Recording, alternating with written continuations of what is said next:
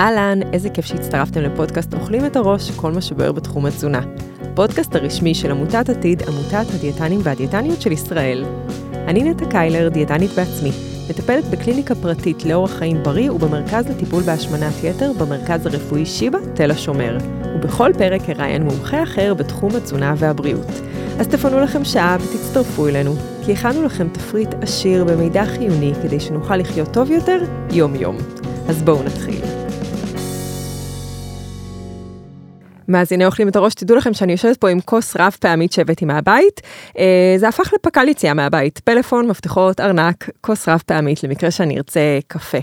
אה, אני ממש מסרבת לשתות קפה בחד פעמי, אה, וזה לא רק בגלל הסביבה, זה גם בגלל הבריאות שלי, והיום בפרק אנחנו נדבר על תזונה, בריאות וקיימות. ופה איתי בנושא הזה היא סיוון בן אברהם. דיאטנית ואפידמיולוגית, עובדת כחוקרת במכון גרטנר, מכון מחקר אפידמיולוגי בתל השומר, וסטודנטית לדוקטורט במרכז לתזונה, הפקולטה למדעי הבריאות, אוניברסיטת בן גוריון בנגב. ובנוסף, היא מתנדבת בפורום הישראלי לתזונה בת קיימא. היי סיוון. אהלן. איזה כיף שאת פה. לגמרי. ותודה שהסכמת לבוא ולהסביר לנו למה כדאי לנו לאכול באופן מקיים, למה זה טוב לעולם, למה זה טוב לבריאות ולמה זה קריטי בשביל לקיים גם את הדורות הבאים. אה, אבל לפני שנצא לדרך, אני אשמח לשמוע קצת על הדרך שלך. כן, אז הדרך המקצועית שלי. כן, איך הגעת בעצם? אה, אה, נכון, אז היא באמת אה, הייתה פתלתלה אפשר להגיד, זאת אומרת, אני חושבת לא בדיוק הדבר השגרתי. אני התחלתי את הדרך באמת כדיאטנית, עשיתי סטאז' באיכילוב, ואחר כך המשכתי לעבוד שם בדנה, בית חולים לילדים, מאוד מאוד אהבתי את העבודה בבית חולים, אבל אחרי חמש שנים עברתי עם בן הזוג שלי, עם בעלי, לחו"ל. אה, בגלל הפוסט דוקטורט שלו, ואז אה, חיינו במנהטן כמעט חמש שנים, ושם עברתי להתעסק כמעט רק במחקר. בעצם ואז משם אה, באמת הכיוון שלי הפך להיות יותר מחקרי ופחות קליני למרות שעדיין יש לי פינה מאוד חמה בלב לעבודה עם מטופלים מאוד מאוד אהבתי את זה ואני תמיד מתגעגעת. זהו, אחרי שחזרנו לארץ, שזה כבר היה לפני אה, שבע שנים בערך, אה, אה, באמת מצאתי את עצמי עובדת בעיקר במחקרים, והגעתי למכון גרטנר שהוא מכון מחקר אפידמיולוגי, וב-2020 התחלתי גם את הדוקטורט שלי, שהנושא שלו זה מזון אולטרה מעובד בהיריון, שאני מאוד מקווה שיום אחד אני אבוא לדבר גם על זה איתך. סגור. ובעצם מה שהביא אותי לפה היום לדבר על קיימות ומזון וכולי, זה ההתנדבות שלי בפורום הישראלי לתזונה בת קיימא. שבאמת אולי נתעכב על זה טיפונת, כי אה, הפורום אה, באמת, אה, אני מניחה שהרבה מכירים, אבל מתעסק בכל מה שקשור למערכות המזון שלנו. אני באמת, את העניין העיקרי שלי הוא מזון אולטרה מעובד, אבל יש בפורום הרבה אנשי מקצוע אחרים, שאנחנו מנסים יחד להסתכל על מערכות המזון ואיך אפשר להמשיך ולקיים אותן בצורה שתהיה בריאה גם לאדם וגם לסביבה באמת.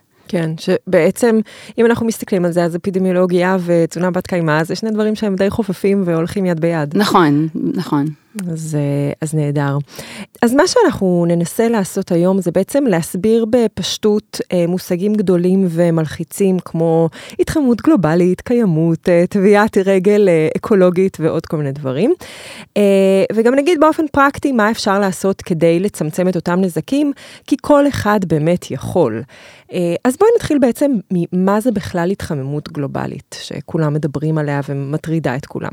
כן, אז בעצם האלמנט של ההתחממות הוא קשור אה, בעיקר לפליטה של גזי חממה, בעצם גזים שנפלטים מפעילות אנושית, אה, גם תחבורה וגם כל התעשיות שלנו, והם בעצם אה, כלואים באטמוספירה ולא מאפשרים לחום של כדור הארץ להשתחרר וזה גורם לשינוי בטמפרטורות. אבל כן צריך להגיד שהיום אנחנו בעצם כבר לא מדברים על התחממות גלובלית אלא על משבר האקלים. כי לא בכל מקום בעולם הביטוי של זה יהיה בהתחממות.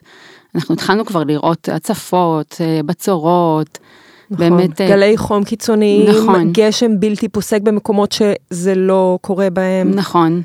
אה, אז באמת אנחנו צפויים להרגיש הרבה מאוד שינויים, כבר התחלנו להרגיש אותם. אה, באמת במזג האוויר ויהיו לזה מן הסתם השלכות גם על מערכת המזון זאת אומרת אם יש לי בצורת אני לא יכולה לגדל את אותה כמות של חיטה זיתים וואטאבר מה שזה לא יהיה באמת לשימוש של בני אדם. וזה אנחנו בהמשך נדבר על הצד השני של המטבע של איך אנחנו משפיעים בעצם בצורה שאנחנו אוכלים כיום על, ה, על האקלים וכולי.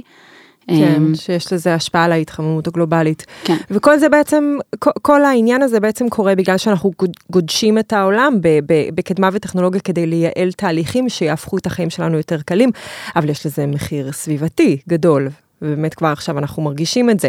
וכל זה קורה בעצם בגלל התיעוש, אז את יכולה גם להסביר לנו מה זה תיעוש? אז תיעוש באופן כללי, בעצם זה המעבר של בני האדם מקיום שהוא מתבסס על אה, חקלאות, נניח יחסית פשוטה, לתהליכים שהם יותר אה, באמת אה, גדולים, מתקיימים במפעלים, זאת אומרת, המ- המהפכה התעשייתית היא בעצם הביאה אותנו למצב שהיום רובנו לא מגדלים בגינה של הבית את מה שאנחנו אוכלים, אלא אנחנו מקבלים את זה ממפעלים גדולים, מסופרמרקט, אה, כן. וכל התהליכים האלה התעשייתיים, יש להם בעצמם בעצם איזושהי אה, השפעה, גם משתמשים באנרגיה בצורה אחרת, גם אה, צריך להוביל את הדברים שאנחנו מכינים במפעלים, וכן הלאה.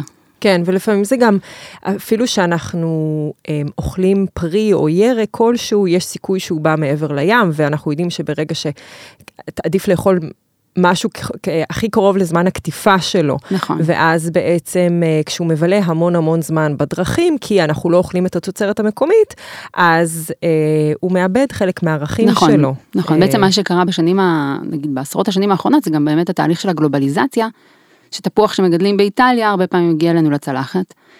עכשיו פה בארץ גם יש לנו בעיה שאנחנו הרבה פעמים אין לנו מושג מאיפה הגיע התפוח, דבר שדווקא בעולם לפעמים כן אה, מסומן, התפוח הזה הגיע ממקסיקו, זה מווטאבר, לא משנה עכשיו, אני סתם אה, נותנת דוגמאות לא קשורות, אבל אה, זאת באמת נקודה חשובה.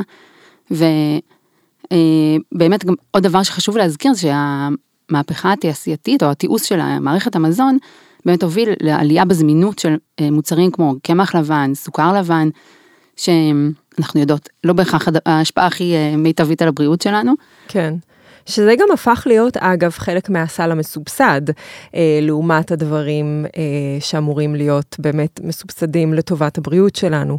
אה, ובעצם מה שאת מתארת זה איזשהו יצור גלובלי, אה, לעומת יצור חקלאי מקומי, נכון. ואנחנו מבינים, נראה לי, היום יותר מתמיד את החשיבות של זה כשאנחנו מדברים על המשבר אה, והמלחמה באוקראינה, שאנחנו אה, מתבססים על התוצרת של רוסיה בכל מיני דברים, ואז עכשיו פתאום הולך להיות אה, cut של הדברים, ואם אנחנו לא יכולים לדאוג ליצור של עצמנו ולדברים של עצמנו, אז יש סיכוי שיום אחד זה כבר לא יהיה. כלומר, זה. זה בדיוק ההפך מ- מקיימות. אה, אז את יכולה גם להסביר מה זה קיימות? אוקיי, אז קיימות זה בעצם אה, היכולת שלנו לקיים, זה בעצם לא חייב להיות, אה, להתייחס למזון, זה יכול להיות גם דברים אחרים, אבל בעצם לקיים את החיים שלנו גם היום וגם בעתיד לאורך זמן, זאת אומרת, לדאוג לזה שיהיה לנו גם כיום ממה לאכול וכולי, נגיד היום אנחנו בישראל לא כל כך מרגישים את החוסר, אבל האם לילדים שלנו בעוד 50 שנה יהיה מה לאכול? כמו שאת אומרת, יש כל מיני תהליכים שקורים בעולם שלא תמיד אנחנו יכולים לצפות אותם. אז בעצם התכ- התכנון שלנו, הפיתוח שלנו צריך להיות בר קיימא, זה אומר שאנחנו נוכל להתקיים ממנו לאורך זמן.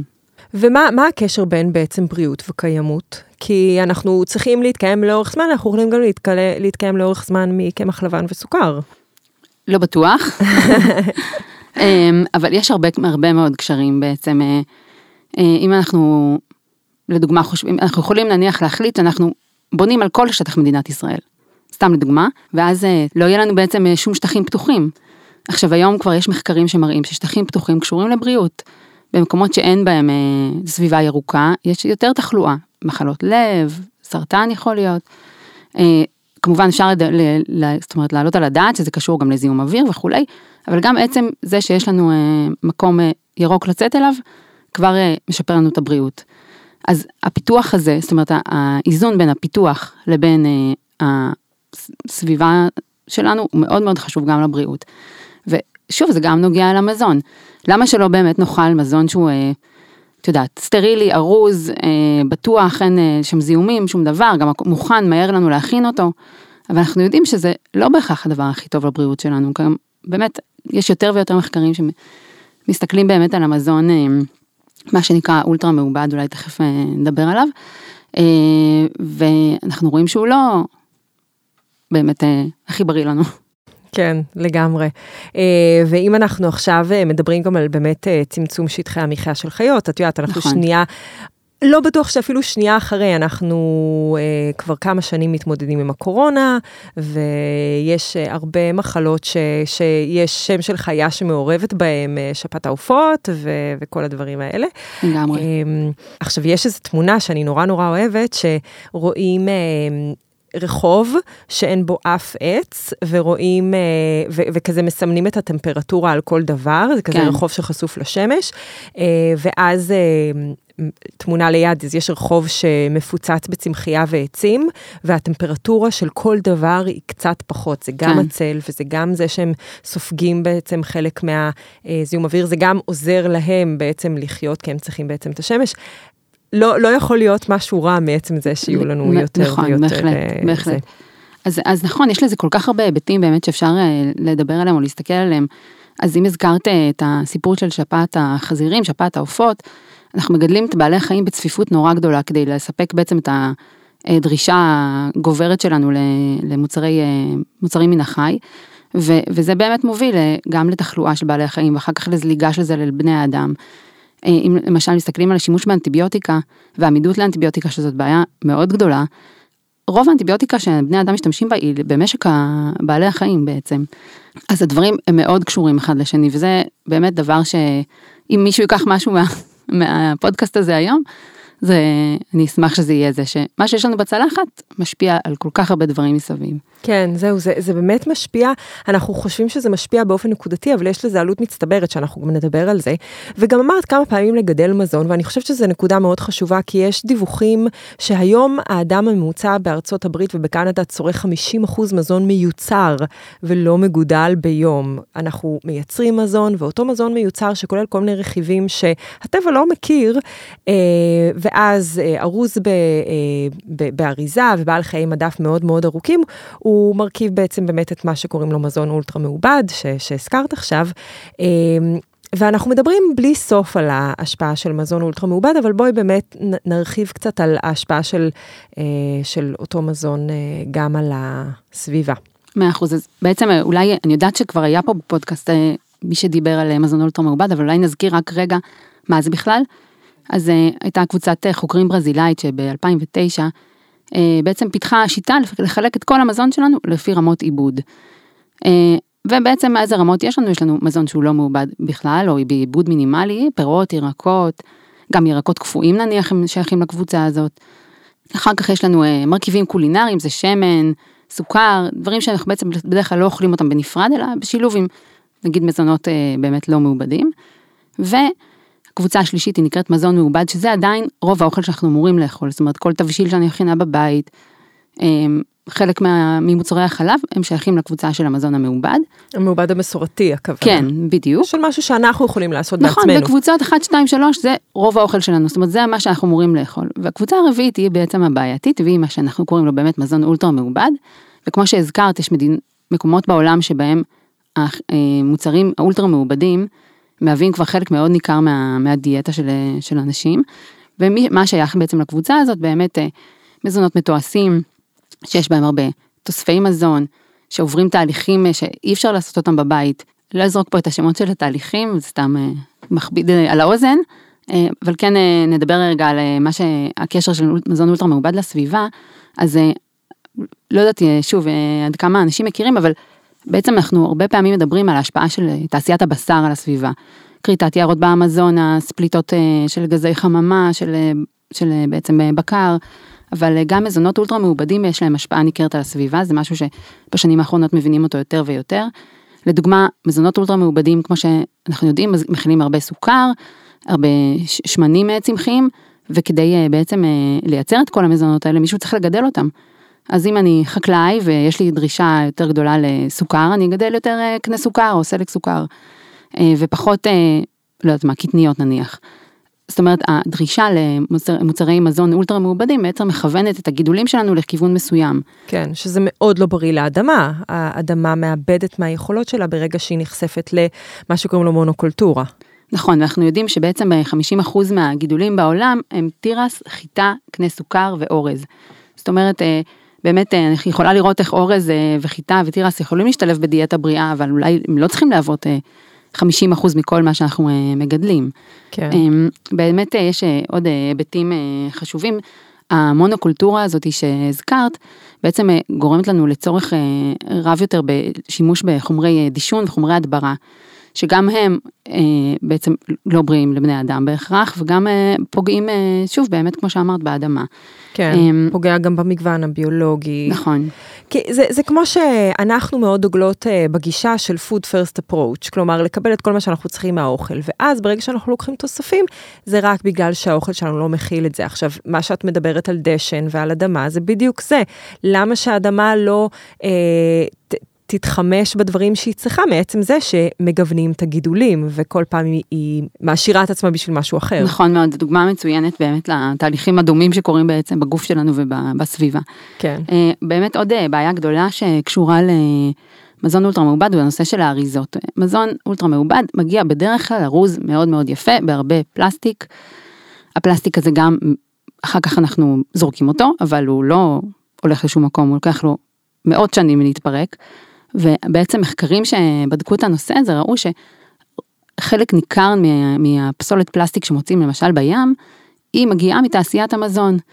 בקבוקי שתייה, אריזות של ממתקים, של חטיפים, אה, כלים חד פעמיים, כלים, אה, אריזות של אה, מזון כזה מהיר או של משלוחים. כן. זאת אומרת כל הדברים האלה באמת הם חלק ניכר מאוד מהפסולת פלסטיק שאנחנו מוצאים. וצריך גם לדבר אולי על זה שכביכול המילה מתכלה גורמת לנו איזושהי נחת, אבל שזה לא נכון, שבעצם מיקרופלסטיק, שזה משהו שהעין שלנו לא רואה, זה משהו שעדיין כן קיים, ואנחנו מכניסים אותו בעצם לתוך הגוף. קצת עיינתי בחומרים, ואומרים שאנחנו מכניסים בערך חמישה גרם של מיקרופלסטיק בשבוע, שזה מטורף. לגמרי, באמת, כשמתחילים לחשוב על מיקרופלסטיק, באמת כבר זה, זה באמת מטורף. מוציא את החשק. לגמרי, ומוצאים את זה כיום בכל מיני רקמות של הגוף, בחלב אם, בשליה. באמת זה מגיע לכל מקום. מחקרים שבדקו נניח חומרים שיש בפלסטיק, כי הפלסטיק בדרך כלל הוא לא רק החומר אה, שאנחנו מרגישים ביד, אלא גם יש בו חומרים כמו ביספינול A, שהרבה אנשים בטח שמעו עליו, פטלטים וחומרים אחרים, ומוצאים אותם בגוף של בני אדם. זאת אומרת, אה, יש מחקרים, אה, מחקר יפה של ה-N היינס, מחקר אה, האמריקאי של מחקר הבריאות והתזונה האמריקאי, שהראה שאנשים שאכלו יותר מזונות אולטרה מעובדים, היה להם בשתן יותר ביספינול A ויותר פטלטים. זאת אומרת, זה בהחלט כן מגיע אה, לגוף שלנו, וכנראה הרבה מזה מגיע גם דרך המזון. אז זה באמת עוד נקודה שקשורה למזון אולטרה מעובד, שגם באמת מחברת אותנו לעניין של הבריאות, הוא שמזונות אולטרה מעובדים, הם הרבה מהם מתוכננים ככה שאנחנו נצרוך, נצרוך מהם הרבה. זאת אומרת, שילוב מושלם של מלח, אה, סוכר. בדיוק, ו... בדיוק, וזה לא מקרי, זאת אומרת מישהו ממש חשב איך לתכנן את זה ככה שאנחנו לא נוכל לעצור באמצע השקית צ'יפס או החבילת, החפיסת שוקולד או whatever, מה שזה לא יהיה.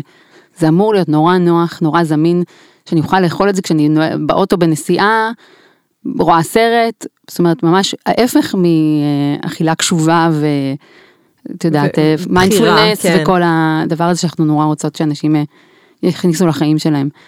אז אה, כל הצריכה העודפת הזאת, מה קורה? אנחנו בעצם צורכים עודף של איזה, של איזה נוטריאנטים, לא של מה שחשוב לנו לגוף, של כמו שאמרנו קודם, שומן רווי, מלח, סוכר. חומרים משמרים, חומרים, כל מיני חומרים. לגמרי. כן. ו- ואז אנחנו, אנחנו זורקים את זה, אנחנו גם, זה בדרך כלל דברים שבאים במבצעים, 2 אה, פלוס 1, ואז כבר טוב, אה, אני כבר קניתי אחד, אז אני אקנה עוד אחד ואני אקבל עוד אחד בחינם, ואז יש לנו נכון. עוד אריזות שאנחנו בסוף זורקים לפח, אה, ואז זה עוד יותר פוגע בסביבה. אבל זה גם פוגע בנו, אז יש שאלה ממש מתבקשת של איך בעצם מזון אולטרה מעובד משפיע לנו על הבריאות. אמרת, דיברנו קצת על זה שבעצם אנחנו אוכלים ביחד עם האוכל שלנו פלסטיק, אבל מה, מה, מה עוד? נכון, אז באמת מאז שפורסמה הגישה הזאת של נובה של לחלק את המזונות למזונות אה, לפי רמת העיבוד שלהם, עכשיו אולי אני אזכיר רק במילה שנובה זה לא השיטה היחידה, יש עוד אה, שיטות לחלק את המזון לפי רמות עיבוד, אבל היא העיקרית. ובעצם אה, הרבה מחקרים התחילו להסתכל באמת על השפעות בריאותיות של מזון אולטרה מעובד. אז יש לנו מחקרים שבדקו את ההשפעה שלו על סרטן, על מחלות לב, על סכרת, על תוצאי הריון. כן, על, על בריאות העצם בילדים.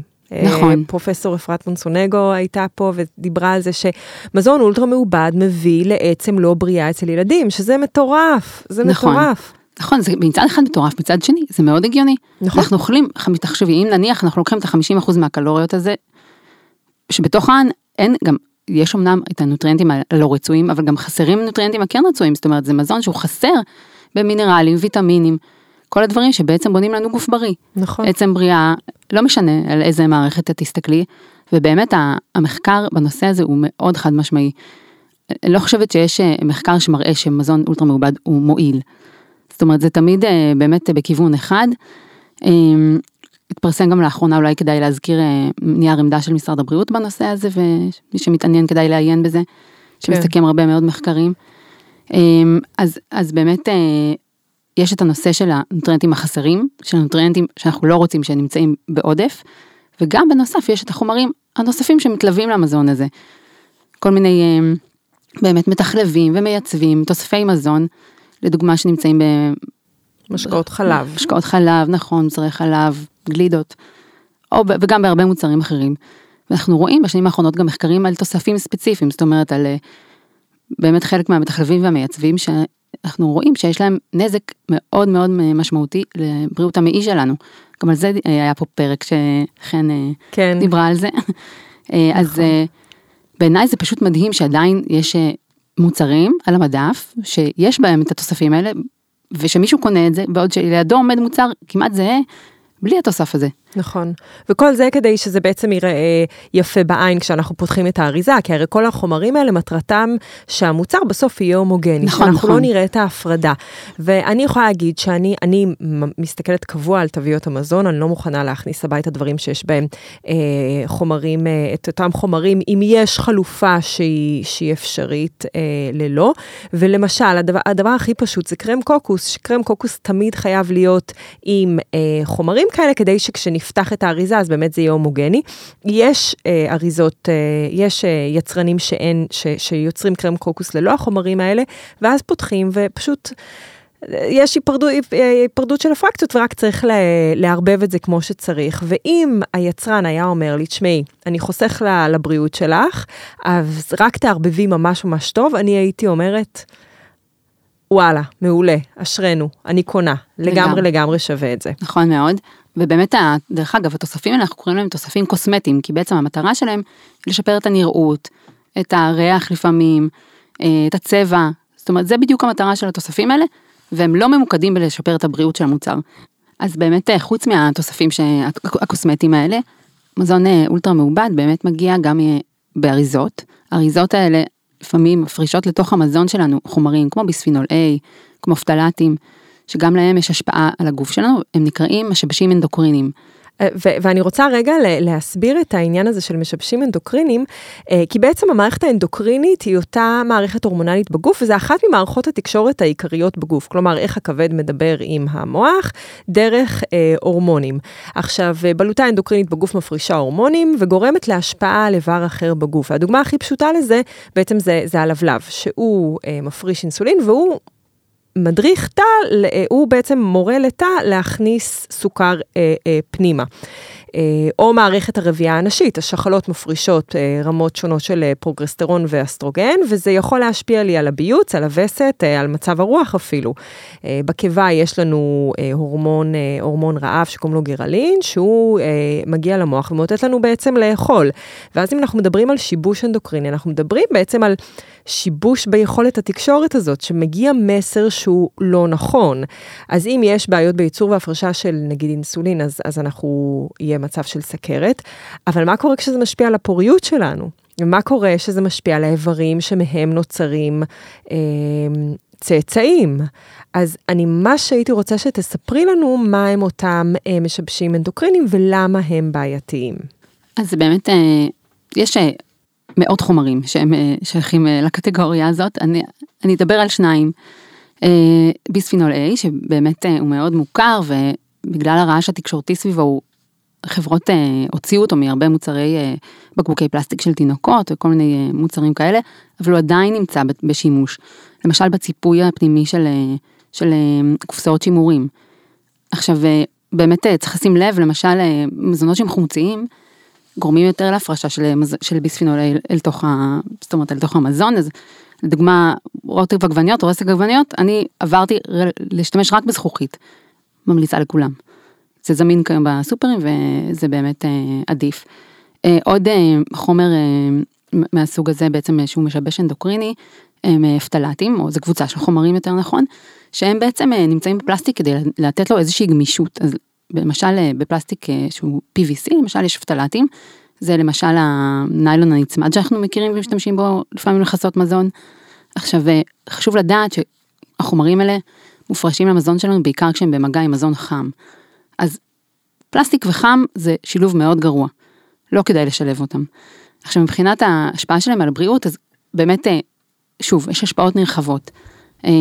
דיברת קצת על הסיפור של ההשפעה על המערכת הרבייה, אז אנחנו רואים שחשיפה למשל של עוברים ברחם לפטלטים, לא בהכרח ממקור של מזון, פשוט מדדו את הרמה של הפטלטים אצל האימהות, אנחנו רואים שזה פוגע בעצם בהתפתחות המינית של העובר כשהוא נחשף לחומרים האלה בשלב מוקדם של ההיריון, בעצם בטרימסטר הראשון, בשבועות הראשונים של ההיריון, כשהמערכת הזאת מתפתחת. כשאני שמעתי על זה, זה באמת היה מבחינתי shocking לגמרי. זאת אומרת, החומר הזה שהוא מגיע, חלקו אולי מהמזון, חלקו גם ממקומות אחרים, משפיע בצורה, לא יודעת, כל כך, אה, כל כך קיצונית על הדור הבא וכנראה גם על הדורות הבאים.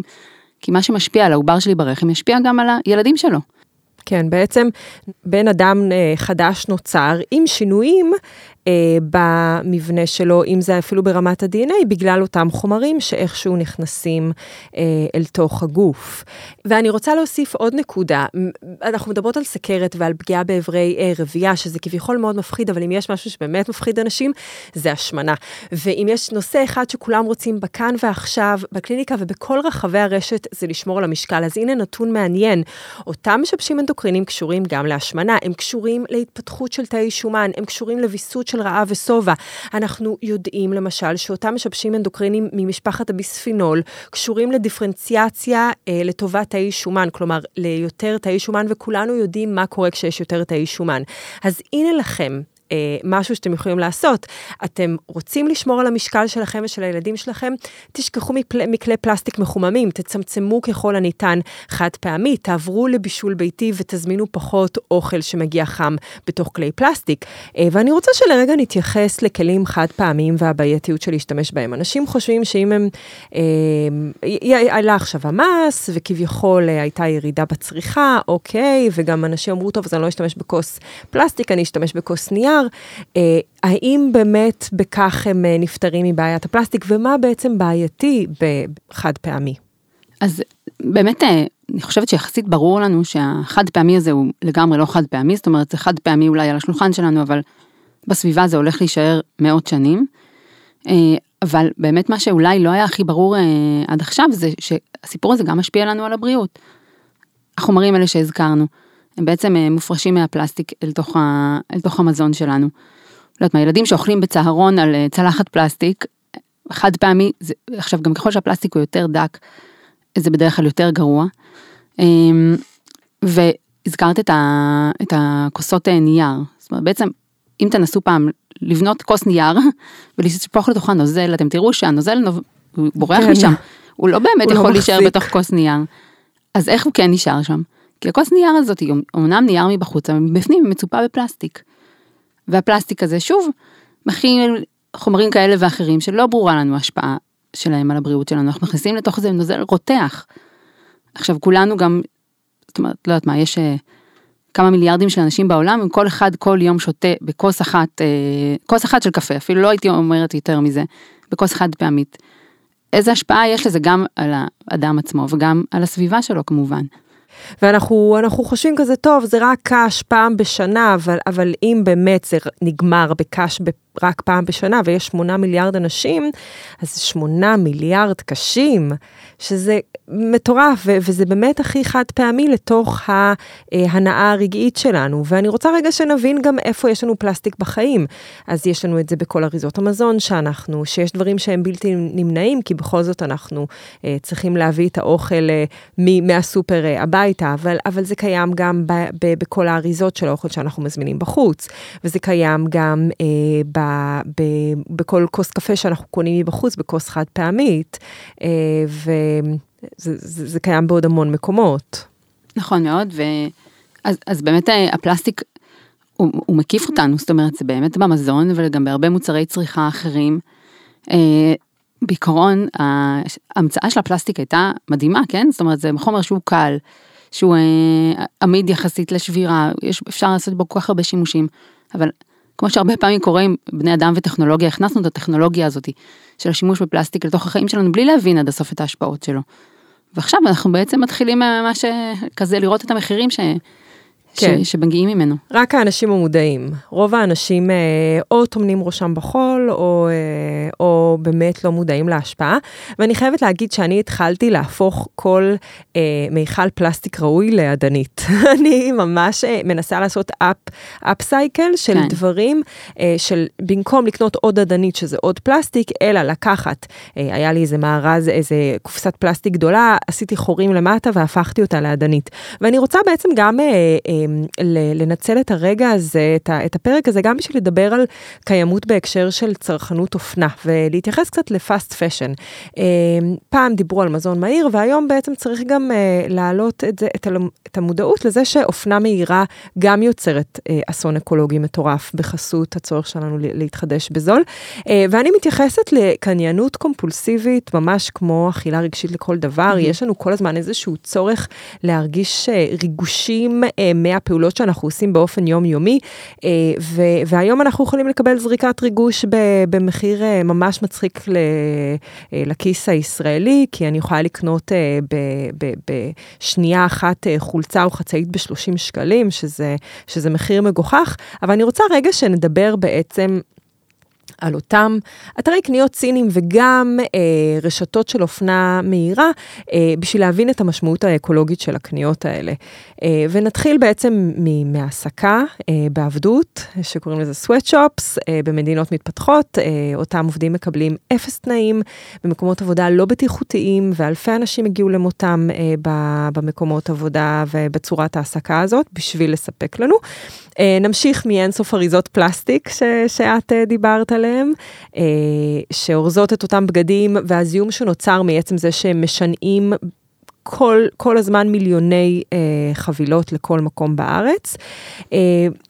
ובזה אני לא מספיק בקיאה, אבל אותם בגדים זולים אה, מקבלים את הצבעים שלהם בדרכים, בטכנולוגיה זולה ובדרכים זולות, ואז אני מניחה שהחומרים גם מאוד מאוד זולים, ואז את אותו, אותם בגדים אנחנו שמים על הגוף שלנו, ו- ואני בטוחה שאנחנו לא צריכים רק לאכול אה, משהו כדי שזה ייכנס נכון. לגוף, נכון? Mm-hmm. זה גם נכנס דרך, ה, אה, דרך הבגדים והבדים. אה, ואז אה, לבשנו את זה במשך עונה וזרקנו לפח או תרמנו, אז, אז בדים מכילים, שמכילים תרכובות של אה, בדים, נגיד ויסקוזה ופוליאסטר, אז אי אפשר למחזר אותם, mm-hmm. כי בעצם יכולת המחזור היא רק של, של מרכיב אחד. אמ, ואז, אה, ואז בעצם אנחנו תורמים ואנחנו מרגישים את זה שאנחנו בסדר, אבל בעצם כל הדברים האלה הולכים אה, לאנשהו. והלאנשהו הזה זה אה, אפריקה, אמרת גם צ'ילה, נכון? כן. אה, ש, ש, שזה, שזה אסון, כי מה שבעצם קורה זה שביבשת אפריקה, אה, שזו היבשת השנייה בגודלה ב, ב, בעולם, היא הפכה בעצם לפח אשפה של, של, של בגדים ועודפים, וכל מה שנתרם, וזה בחצות, אגב, מעצמות גדולות כמו ארצות הברית, שנותנת הטבות למדינות שמוכנות לקבל טונות על גבי טונות של בגדים. נכון, זה בעצם חלק מהטרגדיה של הנושא של הסביבה, שאנחנו, בעיקר בעולם המערבי, אנחנו כאילו לא רואים את כל הדבר הזה. זה שקוף לנו, אבל הכל, אז כל הדברים האלה מגיעים לאנשהו. הפלסטיק שאנחנו זורקים, זורקים לפח. מגיע איכשהו לים, נהיים איים של פלסטיק ומיקרו פלסטיק, בסוף חוזר אלינו. אבל עדיין אנחנו לא ממש מרגישים את זה. הבגדים, חלקם, אה, באמת אה, ראיתי איזושהי תוכנית על המדבר הזה בצ'ילה, בגדים חדשים לגמרי. שלא הצליחו להימכר, בעצם אה, נקברים שם בחול.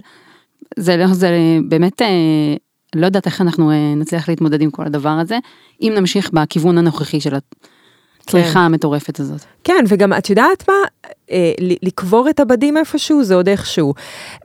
מה שקורה באפריקה זה שבעצם אה, יש ייצור מקומי של בדים והרגים, הכל אה, בעבודת יד, של ממש בייצור מסורתי, ו, ואז יש את כל הביגוד המסורתי, שזה מה שהיה בעצם מניע שם את הכלכלה. ואז מגיעים טונות על גבי טונות של בגדים, ופתאום נוצרו שווקים של יד שנייה. ו- ואז אה, אותו אפריקאי רואה ג'ינס של אה, טומי הילפיגר בשתי, ב- ב- בעשירית המחיר, אה, כי הם מקבלים הכל בחינם, אז הם מוכרים את זה בגרושים, ואז פתאום הם רוצים גם להיראות מערבים, אז הם כבר לובשים את זה. פוג... זה, זה ממש פוגע בכלכלה, זה מפיל... את, את, את הכלכלה המקומית לבור שאי אפשר לצאת ממנו, שזה עוד יותר הופך, זה, זה העלות המצטברת שאנחנו בכלל לא, לא מודעים אליה. אז בשנת... 2018, אמ, מדינת רואנדה אה, ועוד הרבה מדינות אפריקאיות אה, אחרות החליטו שהם לא מוכנים יותר לקבל אה, בגדים יד שנייה מהמערב, ואז אה, ארצות הברית אמרה, אוקיי, אין בעיות, אתם לא מקבלים, אנחנו מפסיקים לתת לכם הטבות, אנחנו לא ניקח, אתם לא מקבלים הקלות מס על כל מיני דברים, אתם, אה, אתם תאכלו אותה. ואז כולם נכנעו, חוץ ממדינת רואנדה, בראשות אה, ראש הממשלה פול קגאמה, שהוא באמת מנהיג שהביא את המדינה ל, ל, ל, לפריחה כלכלית, חברתית וכו'. אבל כל השאר, כל שאר המדינות פשוט ממשיכות לקבל טונות של בגדים, ו- וזה הכל בחסות ההנאה אה, הרגעית שלנו, שאנחנו לוחצות אה, אה, שלח אל אה, עשר חצאיות אה, כדי שיהיה לי מגוון אה, לעונה הנוכחית. אה, וזה מתחבר לצרכנות יתר ולאכילת יתר ואכילה נהנתנית מוגזמת, ואני רוצה להגיד שלאמץ מידת איפוק זה אחד הדברים המרשימים שאדם יכול אה, להציע לעצמו ולסביבה אה, האנושית והקיומית, ואנחנו, ואני אומרת את זה גם בכביש, ואני אומרת את זה גם אחד לרעהו, ו, ואני באמת חושבת ש, ש, שאנחנו לא מבינים את העלות המצטברת של כל פעולה ופעולה. לגמרי, אבל, אני אבל, חייבת שנייה לחבר את מה שאמרת. לא, זה נורא, זה היה דוגמה נורא נורא יפה, כי כל העניין הזה שאת מדברת עליו, של אה, בעצם אה, פגיעה בייצור המקומי של העבדים באפריקה, זה בדיוק דרך אגב מה שמזון אולטרה מעובד גם עושה. זאת אומרת, אה, אנשים, לא יודעת מה, שהיו מאפיות מקומיות, ואנשים ידעו להכין לחם באופן מסורתי, שהוא הרבה יותר בריא לנו מאשר לחם מסחרי, לדוגמה, סתם עכשיו בחרתי את הלחם, אבל זה יכול להיות המון מוצרים אחרים. שמן, נניח שמן זית בייצור מסורת, מסורתי הוא הדבר הכי טוב שיכול להיות. לעומת אה, שמן אה, אה, מסחרי מתועש. בקיצור, אז, אז המזונות האולטרה מעובדים הם גם באמת פוגעים בדיוק בדבר הזה של, של ייצור של מקומי. מסורות, של מסורות, כן, של מסורות של גידול וייצור מזון ושל ייצור מקומי ופוגעות בכלכלה.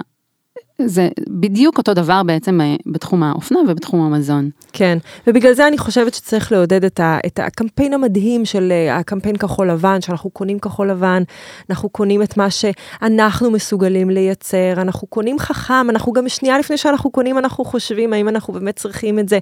צריך להיות פה איזשהו מידה של האטה בהמון המון דברים שאנחנו עושים, בעצם אם אנחנו רוצים להמשיך לקדם קיימות. וזה מביא אותי לשאול איזה בעצם דיאטה הכי מקדמת קיימות. עכשיו, אני לא מדברת על דיאטה לירידה במשקל, אני מדברת על דיאטה, כלומר, מה אנחנו אוכלים ביום-יום. נכון, אז באמת זאת שאלה מצוינת שהרבה מאוד אנשים חכמים מנסים לחשוב עליה ו- ולענות עליה.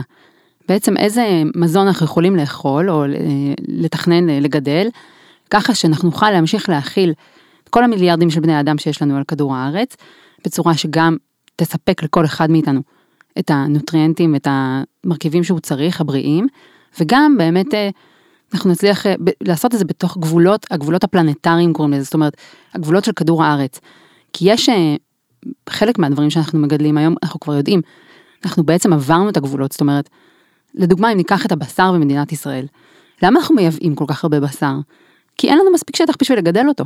זאת אומרת, הצריכה כאן של, של בשר בישראל, שהיא מהגבוהות בעולם, היא הרבה מעבר למה שהיכולת שלנו לגדל פה בארץ. זאת אומרת, אין שום, כאילו אין שום קשר בין מה שאנחנו צורכים לבין היכולת שלנו לגדל את זה. זה מגיע ממדינות אחרות ששם יש יותר שטחים, וואטאבר. אז באמת, אה, לדוגמה, אה, אחד הדוחות שעסקו בנושא הזה בשנה, שנתיים האחרונות, היה הדוח של איט לנסט, שבעצם לקח קבוצה של עשרות מדענים מובילים ממגוון גדול של תחומים, חקלאות, תזונה, באמת אה, כלכלה, תעשיית המזון, ובחן את השאלה מה אנחנו יכולים לאכול שהוא במסגרת הגבולות של כדור הארץ שלנו, של בעצם השטחים שאנחנו יכולים לגדל בהם. כלומר, מה אפשר אה, לגדל מספיק כדי להאכיל את כולם, ובעצם הדיאטה שהם אה, הגיעו אליה, הם הגיעו ממש ל... זאת אומרת, יש בדוח הזה, יש אותו גם אה, מתורגם לעברית, ממש כמויות, זאת אומרת, ואפשר לראות, זה יחסית מעט מאוד מזון מהחי, הרבה יותר הסתמכות על מזון מהצומח, ומזון באמת גולמי ולא מעובד.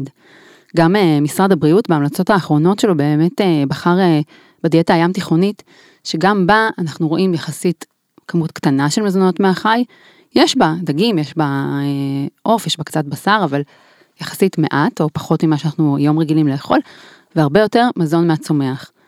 בעצם אנחנו רואים שבאופן כללי תזונה שהיא מבוססת צומח, היא יותר מתאימה לסביבה, ואנחנו גם רואים הרבה עדויות שהיא יותר מתאימה לנו. מבחינת הבריאות כן, שלנו. ואז אה, זה, זה כל כך כיף שאנחנו בעצם מתהדרים בדיאטה הים תיכונית שלנו, זה, זה נורא ברור, יש לנו שפע של ירקות, שפע של מוצרי חלב, אה, שפע של אה, דגנים ו- וקטניות, כלומר באמת דברים שאנחנו יכולים לאכול בצורה, אה, באופן די טבעי, ואז, ואז גם אנחנו מגלים שזה, שזה מקיים. אה, ויש עכשיו את הקמפיין, אה, הקמפיין המדהים של משרד הבריאות, אה, קמפיין הלא נעים, אה, שזה לצמצום שתייה מתוקה, ואז יש את הדיון של האם אפשר להחליף שתייה מתוקה בשתייה. שתייה אה, עם אה, אה, המתקה מלאכותית, ו, ומדברים אם זה כן פוגע, לא פוגע, אם מפריע לחיידקי המעי או לא מפריע לחיידקי המעי, ואני רוצה להגיד, חבר'ה, זה פשוט טונות של פלסטיק, זה מוצר אולטרה אולטרה מעובד. זה עוד המצאה של תרבות השפע הנהנתנית, אה, ו- ואני חושבת שאין פשוט שום ספק שצריך להגיד שצריך להוריד את זה. מהמדפים, צריך להוריד את זה מהצריכה, אה, ואני יודעת שאם אני הייתי שרת הבריאות, אה, זה לא היה פה, גם אם זה היה עולה בדיקטטורה. אה, כי באמת צריך להבין את, ה, את העלות הנגררת של כל הבחירה, של כל בחירה שאנחנו עושים. אדם לא שומר על הבריאות, מביא צאצאים פחות בריאים, שירותי הרפואה נמצאים בעומס מטורף, שירותי הרפואה הם בוודאות לא אקולוגיים, כי הכל חייב להיות שם חד, חד פעמי. Mm-hmm. אה, ואני חושבת שזה שאנחנו חיים בסביבה שמאפשרת לנו לאכול את הדיאטה הים תיכונית בקלות ובמחיר ששווה לכל כיס, צריך להיות בראש סדר העדיפויות של כל מקבלי ההחלטות ושל כל מקבלי ההחלטות בתוך הבית. כלומר, את בתור אימא צריכה גם אה, לקבל את ההחלטה הזאת כלפי, כלפי הבית. נכון מאוד, ובעצם יש לנו אה, הנושאים האלה באמת הם אה, בדיונים, אה, למשל משרדי ממשלה, שהם צריכים לשלב תזונה וסביבה בכל מדיניות שלהם. אז מה, מה אנחנו יכולים לעשות לטובת הבריאות שהולך יד ביד עם קיימות? אז באמת אני חושבת שאחד הדברים היותר אופטימיים שאפשר לחשוב עליהם, שמה שהולך טוב עם בריאות, הולך גם טוב עם קיימות. זאת אומרת, אה, נלך יותר ברגל, ברור שנהיה יותר בריאים, וגם נחסוך את כל הזיהום של התחבורה שאנחנו משתמשים בה. נאכל יותר גולמי ופחות מעובד. זה באמת, אה, שוב, משהו שאנחנו רואים בחוצה חוצה אה, תוצאים בריאותיים, זאת אומרת, זה טוב לסכרת, זה טוב לסרטן, זה טוב למחלות לב. באמת, אנחנו נעשה לעצמנו רק טוב אם נאכל יותר מזון גולמי, יותר מזון שאנחנו מכינים בבית ופחות אה, מזון אולטרה מעובד. אני רוצה להגיד רגע על, על הנטייה להזמין ארוחות צהריים מבחוץ כל הזמן, שזה בעצם... ערימה של uh, פלסטיק, uh, כי האוכל חם נארז בחד פעמי, מגיע אלינו uh, ואנחנו אוכלים את זה. אז uh, זה אחד הדברים הראשונים שאפשר לעשות גם uh, קצת יותר לבש, לבשל ביתי, קצת יותר אולי להעביר את כל הכסף uh, שאנחנו מקבלים מסיבוס וטנביס הישר אל תוך המשכורת כדי לעודד אנשים לבשל בבית. אולי, את יודעת, כמו שמעסיקים נותנים שעת פעילות גופנית או חדר כושר בעבודה, אז תנו... שעה או שעה וחצי לעובד להתארגן, לעשות קניות, להכין שעה שמיועדת לבישולים בבית. נכון מאוד, או לחילופין אה, גם אה, בישול, אה, זאת אומרת אפשר, יש גם, או פעם היו חדרי אוכל שאפשר אולי קצת יותר להשפיע על הבישול שם, ובטוח יכולים לשבת ולאכול עם צלחת ולא עם כל הפלסטיק הזה. זאת אומרת באמת אפשר קצת לשנות את הגישה שלנו ולהגיע למצב שאנחנו מבזבזים פחות פלסטיק, מבזבזים פחות באופן כללי, גם באופן כללי באמת אה, לאכול פחות, לצרוך פחות, זה, הזכרת את זה כבר וזה יכול לעזור גם לנו וגם לסביבה. ואני רוצה להגיד בהקשר של הבגדים שציינתי מקודם ומוצרים נוספים שאפשר לעשות מסיבת החלפת בגדים עם אה, חברים וחברים של חברים, אה, גם נכיר עוד אנשים וגם אה, אפשר לחדש את הארון ללא עלות. אני ביום יום לובשת בעיקר בגדים שהחלפתי, אה, שקיבלתי, שקניתי ביד שנייה, אני לא קונה אה, ב, אה, ברשתות השיווק. אה, לצאת מהבית עם uh, כוס רב פעמית. יש באמת הרבה דברים שאפשר לעשות, ואני רוצה בעיקר גם להחמיא לבתי קפה שמוזילים את הקפה אם מביא, מביאים כוס רב פעמית, והייתי רוצה שניתן איזה... Uh, ממש דברים פרקטיים ש, שאנשים יכולים לעשות, uh, ואם כל אחד שמאזין לנו יבחר רק דבר אחד, אז כבר, כבר זכינו. אני חושבת שבכל זאת בראש ובראשונה לאכול פחות מזון מהחי, ובעיקר אנחנו מדברים פה על בשר ובעיקר בשר בקר, אה, כבר יהיה צעד אה, בכיוון הנכון, כן. או לפחות לאכול בצורה מודעת. להיות מודעים יותר שנייה לפני שאנחנו בוחרים, יש את כל התנועה הזאת של מיטלס מנדיי, אה, של לשלב נגיד פעמיים אפילו בשבוע משהו שהוא טבעוני, צמחוני, נכון ש, מאוד. שפחות מתבסס על בשר מהחי. אה, לבשל יותר בבית. כן, אה, בהחלט. ולהזמין פחות, אה, זה גם אוכל יותר טרי, זה גם פחות פלסטיק, זה גם פחות שליחים שנוסעים כמו משוגעים ועושים לחץ, ולחץ עולה לנו בבריאות. אני רוצה להוסיף גם לקנות מדויק, וכמו ש... בעצם את התחלת עם זה שאנחנו קונים פחות, פחות אריזות, פחות פלסטיק. נכון, אם אנחנו יכולים להגיע יותר עם שקיות רב פעמיות לסופר נניח, דרך אגב, גם אה, משלוחים של ירקות ופירות שמגיעים הביתה, אפשר הרבה פעמים לבקש שזה יגיע בלי אריזות, אה, זאת אומרת בלי שקיות, אלא רק ארוז אה, בקרטון הכללי שזה מגיע בו. אותו דבר, דרך אגב, יש חלק מהמסעדות שהן מאפשרות לבקש פחות פלסטיק כן, באריזה של נכון. האוכל שלהם. אם אני מזמינה הביתה, אין שום סיבה שאני אקבל אה, סכו"ם חד פעמי, אפשר להגיד שלא רוצים את זה. אה, אז באמת לקנות אוכל יותר טרי, עונתי, גולמי, שלא ארוז באריזות פלסטיק, אה, וללא חומרים מוספים, ואני ממש עומדת ב, בסופר ומסתכלת על תוויות מזון ובוחרת את מה שהוא הכי קריא וטבעי, ועם הכי פחות... לעודד ייצור מקומי. כן. יצרנים מקומיים. לגמרי, mm-hmm. בשלנים ביתיים זה משהו שעלה בקורונה, ואם גם אני לא רוצה לבשל לעצמי, אבל אני כן יכולה לרכוש ממישהו, אה, ואז אולי לבקש אה, להביא לו כלים שהם אה, מזכוכית, ולא, ולא מאותו פלסטיק שלא, שהוא לא טוב כשהוא בא במגע עם מזון חם. אני רוצה לבקש שתוותרו על הקשים. זה באמת פעולה כל כך פשוטה, פשוט תוותרו על הקש, אנחנו יודעים ללגום גם מכוס בלי קש. ודרך אגב, דווקא דבר כאילו יפה שתעשיית המזון עשתה, שכיסו את הפחיות באלומיניום כדי שלא נצטרך להרגיש שאנחנו חייבים אה, את הקש הזה. כן. אז אה, כן, שזה עוד משהו. ו, ויש קשים רב פעמיים, ויש אה, קשים מקש אה, שדיברנו עליהם, אז, נכון. אה, אז, אז זה גם דברים ש, שאנחנו יכולים uh, לעשות. Uh, לזוז יותר, לא כל דבר מחייב להתניע את האוטו, וגם לא, לא כל דבר, כל, כל קומה מחייבת להשתמש במעלית. בסוף אנחנו, גם העלות המצטברת של חשמל, זה משהו שמאוד מאוד משפיע על, uh, על, ה, על הקיימות. Uh, לשתות מים. ושזה יהיה... בהחלט חשוב מאוד. ושזה יהיה מברז, ושזה יהיה אל תוך בקבוק רב פעמי, אה, ולהסתובב עם בקבוק רב פעמי. ו... בהחלט. ו, ואני אני ממליצה להסתובב עם, אה, עם כוס רב פעמית. אני, זה ממש הפך לפקל שלי, יש לי בתיק קבוע אה, את מה שאמרתי, כולל כוס רב פעמית, של מקרה שאני ארצה קפה. ו, ואם אתם כבר קונים בכוס חד פעמית, אז תוותרו על הפלסטיק, על המכסה פלסטיק הזה, ש, ש, ש, שהוא גם באמת רק לעשר דקות ששותים קפה, ואז הוא הולך כן. לאיש של פלסטיק באוקיינוס. ופשוט באמת להתחיל מאיזה משהו קטן, תעלו את המודעות להרגלים שלכם ותראו איפה אפשר לעשות איזה משהו קטן לסביבה, כי כל מה שאתם תעשו לסביבה אתם בעצם עושים גם לבריאות שלכם. בעיניי הסיפור של, ה, של הכוס אה, הרב פעמית הוא יחסית מאוד פשוט לשנות אותו, ובאמת יהיה רווח גם למי. יעבור באמת לכוס הזאת שהיא אין בה אותה פלסטיק וגם כמובן לסביבה שלנו. כן וזה כיף תקשיבי זה כל כך כיף לשתות קפה חם מכוס שלא מתפרקת לך ביד ולא נמעכת לך ולא צריך לקחת שלוש כוסות בשביל להצליח להחזיק, להחזיק אותה. אותה. באמת לעשות דברים שייתרו כל מיני דברים אוטומטיים שגם ככה קורים אה, ו- ו- והופכים את העולם הזה לפחות בריא. יש לזה באמת השפעה מאוד גדולה שאנחנו לא, לא, לא מבינים את העלויות שלה.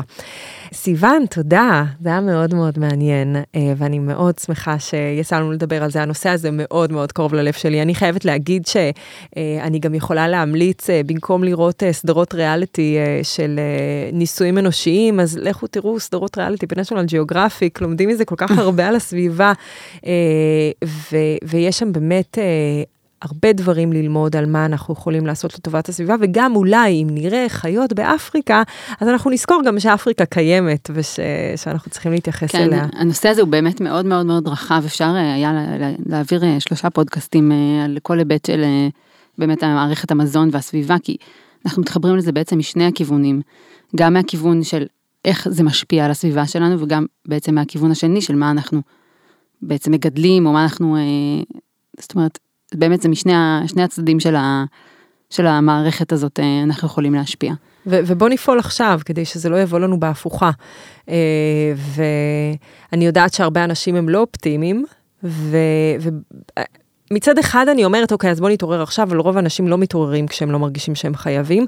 אולי דווקא עצם זה שנגיע לאיזשהו משבר, שיכריח את כולם לעשות בדק בית ולהתחיל להתייחס לדברים אחרת, כמו שהיה את הקורונה, שזה השפיע לזמן קצר וכולנו חזרנו להרגלים הישנים, אבל אה, באמת, אולי רק אם יגיע משבר אז כולם יתעוררו ו- ונבין שחייבים לפעול באופן דרסטי בצורה אחרת.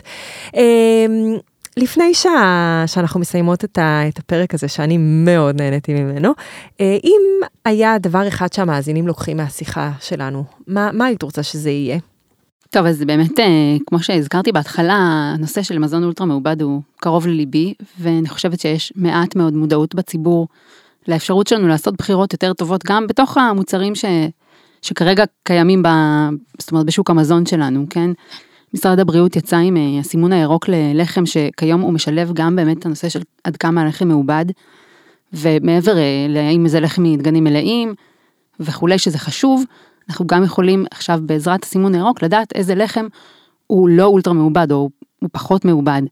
וזה אה, באמת המלצה שלי ללכת לחפש את הלחם הזה ובאופן כללי לבדוק מה יש בחלב שאני קונה. האם יש חברה אחרת שיש לה משהו אחר. אה, באמת אה, לפתח איזושהי מודעות לגבי אה, הנושא הזה. כן, ולהרחיב, אה, אני רוצה להתפרץ ולזרוק של להרחיב את, ה, את הידע שלנו על תבלינים ועל דברים שאנחנו יכולים לשלב באוכל שלנו כדי שהוא יהיה טעים ומרגש ומנחם ומספק, כשהוא עדיין בריא. לגמרי, בעצם ללמוד לבשל, זאת אומרת, בדיוק. כן? אה, זה דבר מאוד חשוב וזה ידע שחשוב שיהיה לנו אותו. אם אפשר עוד אה, משהו על הנושא של הבישול, אז באמת אה, זה גם, דרך אגב, דבר שפעם היה בבתי ספר, ויכול להיות שראוי שהוא יחזור, שיהיו לימודים באמת של בישול, שהילדים לא יפחדו להיכנס למטבח. יש מדינות שבהם ילדים מכינים את ארוחת הצהריים בצהרון, וזה חלק בעצם מתוכנית הלימודים, שזה בעיניי באמת, שוב, זה נכון, זה מדהים. עכשיו, אם אפשר, אם יורשה לי, מה שנקרא טיפ קצת צדדי, שלא בדיוק אה, קשור אולי ישירות אה, לנושא של בריאות, אני הגעתי ל, לכל הנושא הזה של אה, מזון, מערכות מזון, קיימות, דרך ההתנדבות שלי אה, בפורום הישראלי לתזונה בת קיימא, ובעצם מה שאני רוצה ככה להמליץ לכל המאזינים, זה למצוא משהו להתנדב בו. אה, בעצם אה, התנדבות בשונה מעבודה, זה משהו, משהו שאנחנו עושים מתוך הלב שלנו. יכול לתת לנו, גם אם העבודה קצת משעממת, ההתנדבות יכולה לתת לנו איזושהי אה, משמעות, יכולה לתת לנו בעצם הרגשה שאנחנו משפיעים על העולם הזה באיזושהי צורה. זה יכול להיות מללכת לחבק תינוק בבית חול, בודד בבית חולים ועד אה, לאסוף אה, אשפה ב... כן, לא יודעת, בחופי ים, כן. באמת זה יכול להיות כל דבר שאתם מתחברים אליו, אבל אה, זה גם משפיע על הבריאות הנפשית שלנו ודרך זה כמובן על הבריאות הפיזית שלנו. וזה עושה טוב לנו ולעולם באופן כללי. כן, יש לי זוג חברים מהמם שהכירו אה, אה, ב, ברחובות אוהבת חיות, אה, שהם התנדבו עם כלבים, ו, והיום הם נשואים באושר. אז אה, אני מסכימה איתך. כן. אה, אז, אה, אז אני, אני הייתי רוצה להוסיף ש, שצריך להצביע עם הרגליים. עצם זה שאנחנו נלך יותר ולא ניסע, אבל בכלליות באמת אה, להתחיל לפעול מתוך נכון. עצמנו, נכון. ו- ולהתחיל בנו בקטן, ו- כי כל אחד יכול לעשות שינוי קטן במיקרוקוסמוס שלו, אה, אז אם זה לקנות פחות, אם זה לעשות מסיבת החלפת בגדים, אם זה להחליף מתכונים, אם הצלחתי במתכון טוב, אז ישר לשלוח אותו לכל החברים. בהחלט. כל מיני דברים קטנים. לגמרי, ש... אקטיביזם הוא באמת... יהפכו אותנו לחברים יותר טובים. בהחלט. כן. וברגע שהם מתחילים להיות אקטיביים קצת, אפילו באמת בקטנה, זה לא צריך להיות עכשיו פרויקט חיינו, זה... ישר אנחנו בעצם רואים כמה, כמה זה יכול להשפיע, ואת ממש צודקת עם הסיפור של להצביע ברגליים, כי כשאנחנו כאילו מהשטח לוחצים, גם על התעשייה, גם על הפוליטיקאים, אנחנו יכולים להביא לשינוי. זה, זה בעצם הסיבה שהקמנו את הפודקאסט הזה. אז סיוון, שוב תודה, ממש תודה, ותמשיכי בעבודה המבורכת שלך, ותעדכני כשאת מסיימת את המחקר. ומאזיני אוכלים את הראש, אנחנו באמת רק רוצות שתהיו בריאים ושמחים, והנה עוד כמה דברים שאתם יכולים לעשות לטובתכם, בריאותכם, בריאות הדורות שנשאיר אחרינו, והעולם שבו נחיה. והם יחיו. אז תשתפו את הפרק, תדרגו אותנו, צלמו את עצמכם עם כוס הרב פעמית שלכם ושלחו לנו. אה, תעזרו לנו להגיע לעוד אוזניים, כי מספיק שנצמצם את צריכת המזון האולטרה מעובד ואת האריזות אפילו בעשרה אחוז, אז כבר נהיה במגמת שיפור. אה, ותמיד תמיד תזכרו שאני אוהבת אתכם בכל ליבי. אז תודה שהייתם איתנו ונשתמע בפרק הבא. לרשימת דיאטנים מורשים מטעם משרד הבריאות אנחנו ממליצים לחפש בגוגל דיאטנים בעלי תעודת מקצוע, וחשוב להגיד שהמידע בפודקאסט הוא כללי ואינו מחליף ייעוץ רפואי.